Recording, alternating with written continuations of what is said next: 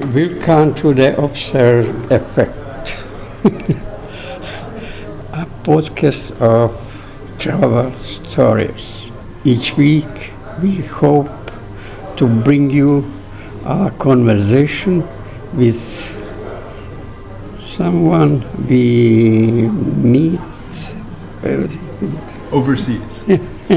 and at uh, least one good story.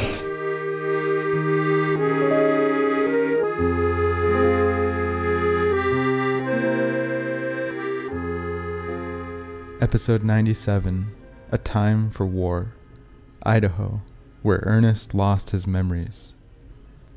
Literature is dangerous.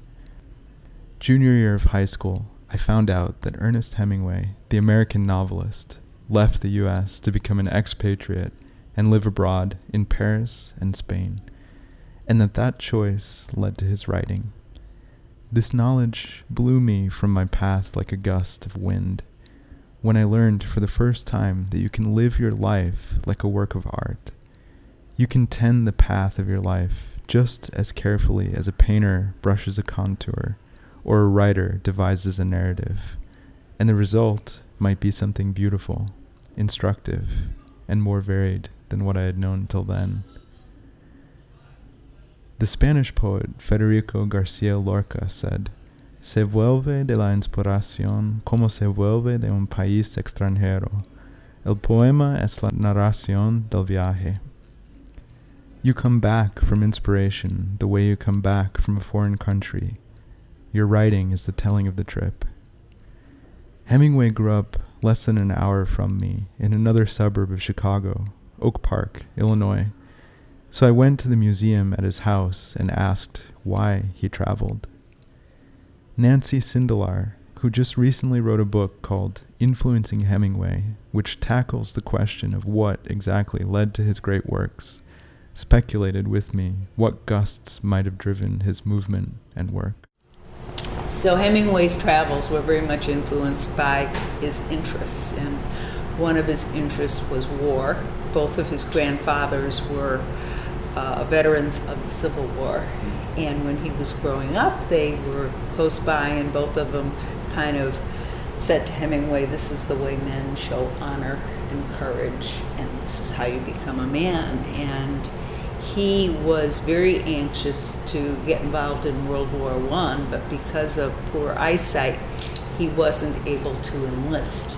So he was an ambulance driver uh, for the Red Cross. He jumped at the opportunity to do that, and then um, was stationed in Italy. So after spending the first 18 years of his life in Oak Park and then a few more years, uh, few more months in Kansas City, he went to Europe. And he had a just a life-changing experience being in Italy, and he was in a trench uh, with some Italian soldiers, and he was injured by a shell that was being shot into this trench by uh, Austrians, and he pulled. One of the fellows in the, the trench was killed. Another had his legs blown off. Hemingway pulled the third one out and hauled him to safety. Um, But but in the process, injured he was right? he was knocked out. injured. He Yeah. was injured, and so then he wound up going to the American Red Cross Hospital in Milan, that's where he did his recovery. Um, so he he had all of this excitement in Italy, including the war, understanding European culture, and he also fell in love with the nurse in the hospital, and she became the, the model for Catherine Barkley in A Farewell to Arms. So at the age of you know 19, 20, he had this very exciting experience in Italy, and for the rest of his life, he would go back to Italy and just try to li- relive his youth or have other interesting experiences. Uh, now there, there's comment out there that he didn't like Oak Park. I don't believe that that's true. I think he got a great foundation in Oak Park. He got a, a very good education. He went to a very comprehensive high school, and he was very active as a high school student. And he was the editor of the newspaper. He played the cello in the orchestra. He was on the swimming team. He was on the football team, and he was also a good student. So he had a very rich life growing up with a lot of good academic training.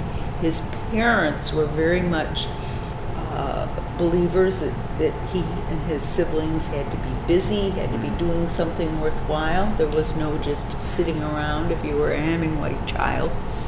And, and so he had that, that experience. And so this interest in war uh, led him to Italy. And then later on in life, he became involved with the Spanish Civil War, and he went over to Spain as a reporter for the North American Newspaper Alliance. And as a result of his experiences with war, first of all in Italy, that became the basis for Farewell to Arms, and his experiences with uh, the Spanish Civil War, that became For Whom the Bell Tolls. So the combination of love and war was always a, a good source of information for him and, mm-hmm. and excited him with the, with the process of writing. He later on in life went back to Italy and was hunting on one of the little islands off of Venice and he became infatuated with a 19 year old Venetian girl. Now he was pushing 50 at the time. And this became the idea for Across the River and Into the Trees. So he, he loved Italy, he loved the idea of, of, you know, going off to different places and then writing about them. Um, getting back to the topic of war, he also was very much involved in World War II. Uh, he went over to, he was on Normandy Beach uh, on D Day as a reporter for Collier's. And so he was, you could say, you know, he's involved with World War One, Spanish Civil War, World War II. Uh, he received a medal from the Italian government for his courage in World War One, and he also received a medal from the U.S. government for his reporting of World War II. So he, he liked all. He liked the war and he liked the intrigue of it. And, you know, I think that influence really started with his grandfathers. Mm. Uh, but he got a lot of positive feedback. Even though he was injured, he never really complained about it. He, mm. But during World War One, he'd write back to his parents, and the letters were uh, read by his father in the church and published in local papers and and he was sort of the local hero when he got back to Oak Park. So I mean, he always got really good feedback. So part of his travels then were influenced by war. The the other influence was his interest in hunting and fishing. Mm. And so again, that st- starts out during the Oak Park years where uh, his father and mother would take the family to Walloon Lake in Michigan during the summers. So for the first 18 years of his life, he spent every summer in Michigan, and that's where he learned to hunt and fish. His father loved fishing and was an excellent marksman and taught Ernest how to do that. And his mother, Grace Hall Hemingway, went along with the program. I mean, there were a lot of women back in that day that would not have wanted to take six children up to a cabin in northern Michigan. But, yeah. but Grace embraced the idea, and as a result, Ernest had this really well developed interest in hunting and fishing. So during the Michigan years, he was, you know, fishing for, for trout and hunting ducks and squirrels. But as he became older and more famous and had more resources, this interest just expanded. So after he he had the opportunity to, to go to Paris as a reporter for the Kansas City Star. When he left Paris, he went to Key West. It should be noted that he worked for the Toronto Star at the time, not the Kansas City Star. Because uh, John Dos Passos told him about what a great place it was for fishing. and there are pictures of Hemingway with, you know, these huge marlin, and that the Caribbean was just teeming with fish back then. So he was living in Key West, didn't intend to spend as much time there as he did, but he loved it because he would write in the morning and then he'd go out fishing in the afternoon. And so the pictures of him fishing with these huge fish, um, know, he's, he's delighted. At that time, he also was married to Pauline Pfeiffer, who had a lot of money, and her uncle, Gus Pfeiffer, adored Ernest thought his life was very interesting, and he funded things like African safaris. so the duck hunting and the squirrel hunting morphed into African safaris where he's hunting rhinoceros and lions and you know huge game, and he's just loving all of that. Um, so again, the, the hunting and, and the fishing certainly inspire him during the, the Key West years. Then he, after Key West, he, he moves to Cuba. Well, first he goes to Spain for the Spanish Civil War, and then he, he comes back to Cuba because, again, of the, the fishing. And he has his boat, the Pilar, and he's out in the Gulf Stream every afternoon fishing, thinking this is a wonderful thing. Um, and Cuba's very hot and humid in the summer. So he, he spends his summers during those years either in Wyoming or he starts to go up to Colorado, uh, to Idaho, to, to the Sun Valley area. But again, that's because of hunting and fishing. And so he takes his children to Wyoming and teaches them to hunt. And then the end of his life, when, when he leaves Cuba, he is in Ketchum, Idaho, which is the town that's next to Sun Valley. And he actually was able to stay as a guest in Sun Valley as a guest because by that point in his life, not only was he a prominent writer, but he had this mystique about him about being a great hunter and fisherman. And so the, the PR people thought, yeah, you know, let's have Hemingway here, um, and and he accepted it. So he stayed for a while in in Sun Valley, and then after the Cuban Revolution, um, he was let's say, encouraged by the U.S. government not to be this famous American writer living in Castro's Cuba. Mm-hmm. And so they, he and his fourth wife, Mary Hemingway, uh, bought a home in Ketchum, mm. and that is where he ended his life. So when you look at Hemingway's travels, I mean, you, you see him going places because there's a war. And throughout his life, he, he would use his journalism to get to these places. So he goes he goes to Paris because he's a journalist for the Toronto Star. He goes to Spain because he's a journalist for the North American Newspaper Alliance. But all of these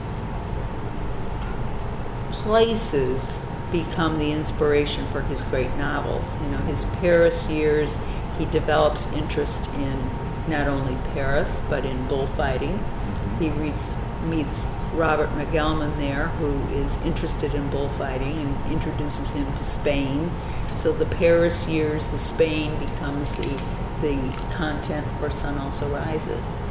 And as I said, the experience during World War One becomes the content for Farewell to Arms. And all of these these journalistic experiences get him to these places, and his journalism is actually really interesting to read. Um, but of course, the great novels come out of this experience too. Yeah.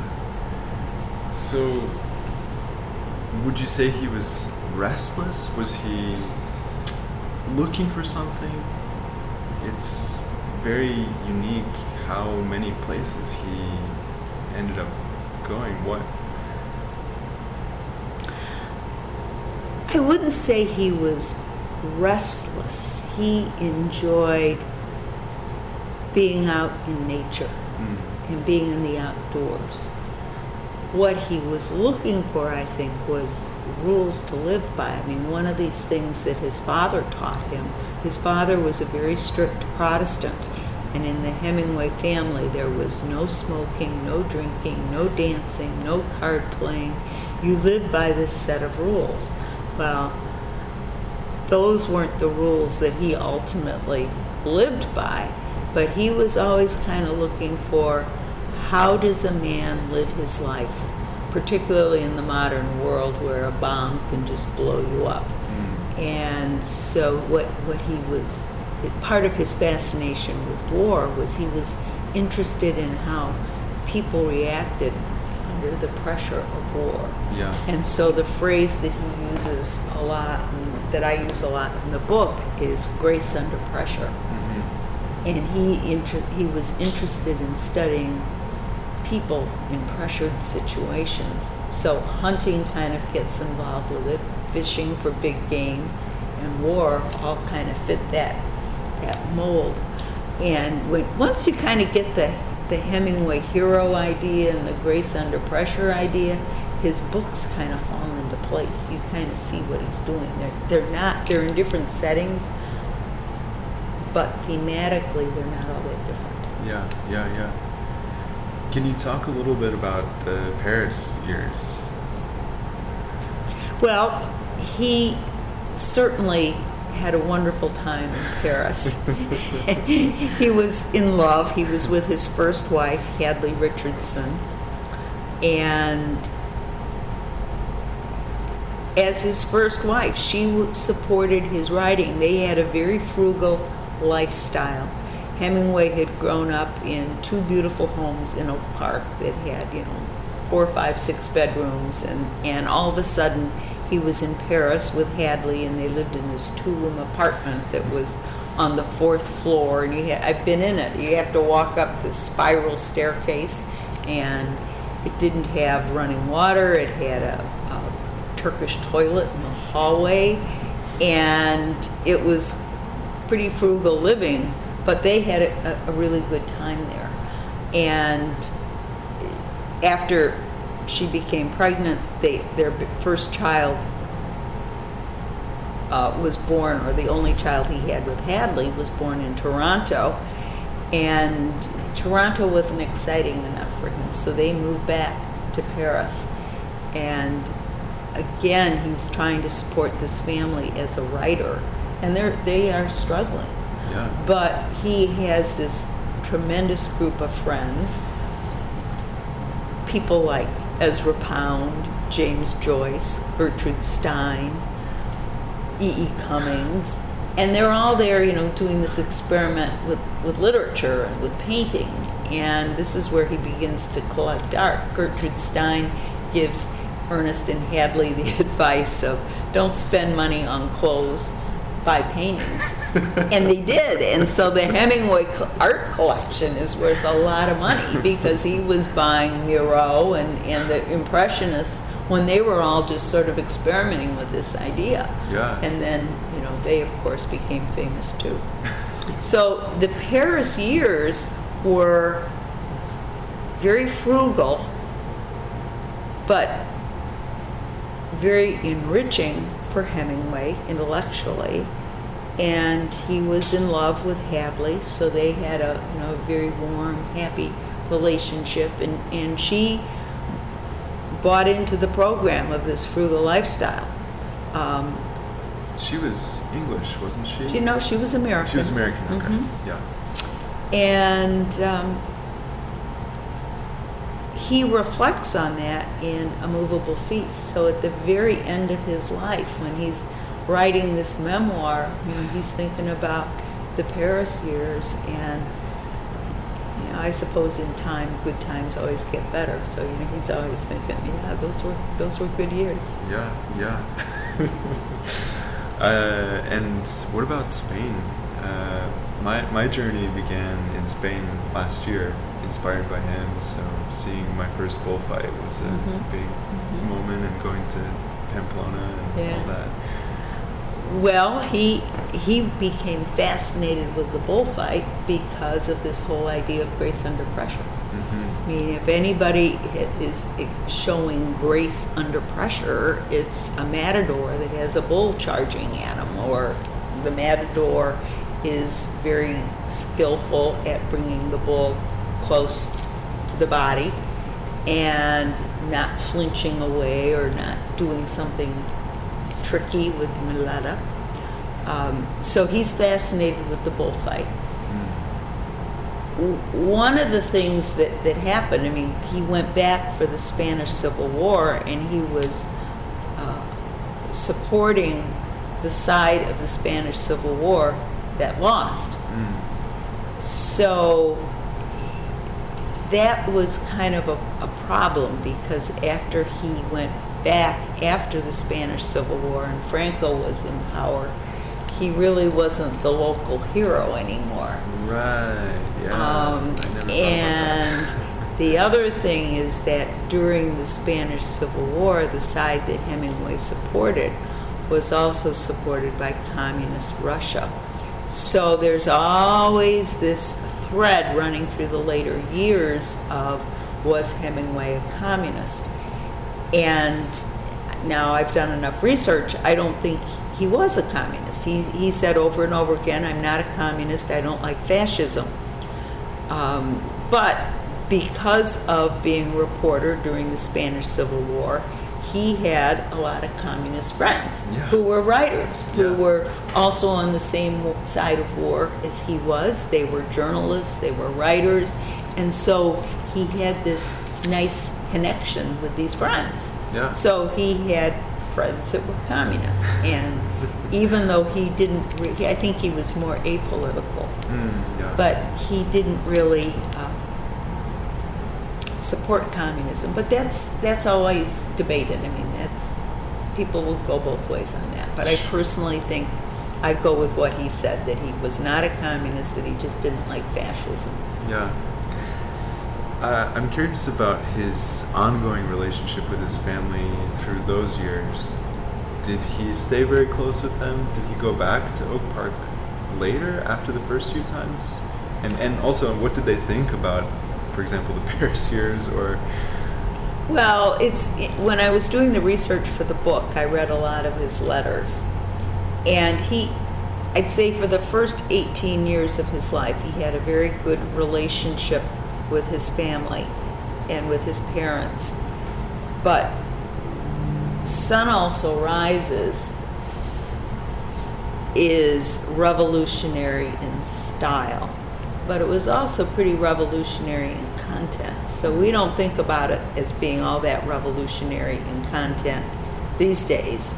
But Lady Brett Ashley is sleeping around in that book, and they're drinking a lot. And you know, he's looking at these people as lost. You know, they he sees them kind of as the lost generation too. So, Sun Also Rises was a huge success, and so when his parents read it, they were like, "Oh, you know, Ernest has done well," but they were shocked by the content. And his mother writes to him, "It's the filthiest book I've ever read." and his father sent the original In Our Times, which were published in Paris, back to the publisher. He said, "I don't want that filth in my house." So he, Ernest, wanted, like all of us do, the acceptance of our parents, and he'd worked very hard on his writing, but he didn't get the acceptance of his parents for that content. And he would send books to his sister, Marceline, and he'd say, Well, you read it, but don't show it to mom and dad. Uh, so that was, that was where they drifted apart. It was I think because of the, the content. And then, of course, in 1928, his father committed suicide. And Ernest w- went back for the funeral for his father. And he was supportive of his mother um, financially and emotionally. But he, he did not return to Oak Park. He just kept pursuing things. And I, I see his life sort of as a series of concentric circles where he goes and he has an adventure and that leads to another adventure and that leads to another adventure. And he never goes back to the core, which was Oak Park, which was a very good beginning and gave him a lot of self-confidence as a person and it gave him skills as a writer because he had a good education. Yeah. He had good English teachers. Yeah, yeah, yeah. well, you must have enjoyed uh, studying all this, being a high school teacher in, in Oak Park. I mean, what I what did. did- what does the community think of him now? I mean, I, I've been to his house and seen the museum, and Mm-hmm. but but I wonder, you know, does the average person living in Oak Park think of him as a Well, I I don't, I can't really say what the average person thinks, but I, I lived in River Forest for 32 years, and I sort of uh, understand the Oak Park mentality and the, the way his parents fought. And this, Oak Park is still very invested in a good education, and I just had a sense for the values with which he was brought up and the things that he did. And just the fact that, you know, when he finished high school in 1918, he had the opportunity to do all those things as a high school student. He went to a very comprehensive high school because the town supported education, and they still do. yeah And so Oak Park is the kind of community that, you know, a lot of college professors move there from, you know, because they're teaching at U of I or one of the downtown universities, or medical professionals move there because it's close. And so it's always been kind of this liberal intellectual community that Hemingway grew up in. So I'd say those those values are are still there. Yeah, yeah. So, what about you? Uh, devoting so much time to studying this amazing life of adventure, did that rub off on you? I know you went to Cuba and Paris, at least, mm-hmm. and several places following in his mm-hmm. footsteps. Mm-hmm. Well, I back when I was teaching American literature, Hemingway was my favorite author. And I think he was my favorite author. I liked the Hemingway Code. I liked the idea of looking at life with grace under pressure and how do people handle themselves in tough situations. I really bought into his philosophy. And then I had been to a lot of places that he had been to, even back then. So I grew up in the Chicago area. I lived in River Forest, taught at his high school, kind of understood that. I spent a lot of time in Switzerland. My husband ran a watch company for a while in Switzerland. So when he talked about the Paris years and the Swiss years, I understood. In fact, I actually, after when I was writing the book, I went and found where he learned to ski, which is in this just remote little town near Lake Leman in Switzerland. But I kind of knew where it was from back in the time I was living there. Um, and then Sun Valley and the fact that he had gone there, that's where I learned to ski. Yeah. So the the part about the Sun Valley years, I I knew, and I've I've gone back there since then, and and it's it's really been an interesting part of my journey. Um, I've been in all the houses that he lived in, the room where he was born, the room where he died. When I went back to Sun Valley, I knew that he kept his guns in the lower level of the house. And I knew where he shot himself in the vestibule. And I knew where he and Mary went the night before dinner, the night before he shot himself, where they went for dinner. So I went and I had dinner at the restaurant in Ketchum. And then I went down in the lower level of his house, retraced the steps, walked up the stairs, took a picture of the stairs, walked through the living room, and stood in the vestibule. It gave me chills. It's hard to even talk about it. Yeah. Yeah. So I, I guess that begs the question why did he kill himself? And by the end of his life, he had had a lot of concussions and he was suffering from depression. And Mary, his fourth wife, and their doctor suggested that he go to the Mayo Clinic for uh, electric shock treatment. And so he had electric shock treatment, and that erased his memory. And so all of his writing, as you can tell from what I've said, was very experiential. And that was gone. He was trying to finish a Moveable Feast, and he was struggling with that, even though he had these wonderful memories of Paris. When he started, he was struggling to finish that.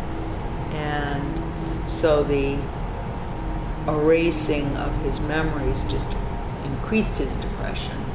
And he just decided to end it. He also knew by that time that he couldn't go back to Cuba. It was shortly after the Bay of Pigs invasion, which was in April of 1961. And then his buddy Gary Cooper, who had was a famous movie star and was played the role of Robert Jordan in uh, For Whom the Bell Tolls, he also lived in Sun Valley. And in May, his friend Gary Cooper died of cancer and so Hemingway ended it July 2nd. Well, it's um, really moving to see how moved you are experiencing that. Uh, having given so much attention to his life, it must have been really painful and moving to be there. so, um, you've already told so many amazing stories, but I'd love to end with one more. If you have any other story of his travels that that hasn't come up yet, some moment that you really like.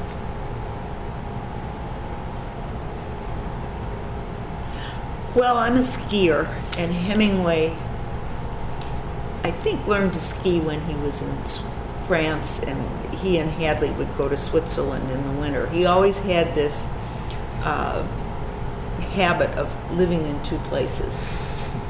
And he that started when he was a child between Oak Park and Walloon Lake, and then Paris. It was Paris, and he thought Paris was cold and clammy in the winter, so they'd go to the mountains of Switzerland. And then when he was in Key West, he'd go up to Wyoming, and when he was in Cuba, he'd go up to Sun Valley. Uh, so he learned to ski and, and love winter sports when he during the years he would leave Paris and go to Switzerland. And then later on, he and some of his buddies, John Dos Passos and others, would ski in Austria. And at one point, I was reading that he was guiding these friends, these male friends of his, through the trees on these long wooden skis. And Hemingway was just thinking this was the best ever, and they were all terrified. And that it was at that moment that he thought of the term grace under pressure. So, being a skier and having skied through trees, not on the kind of skis he had, but on shorter skis and better, easier to turn, I thought, yeah, that's when you do have to have grace under pressure when you're making a turn and there's a tree in front of you and you know you've got to turn or you're going to be toast. So that that would be a story, I guess. That's beautiful. Thank you so much. That's it. My pleasure. That's all there is. all right. Yeah. Beautifully told. I,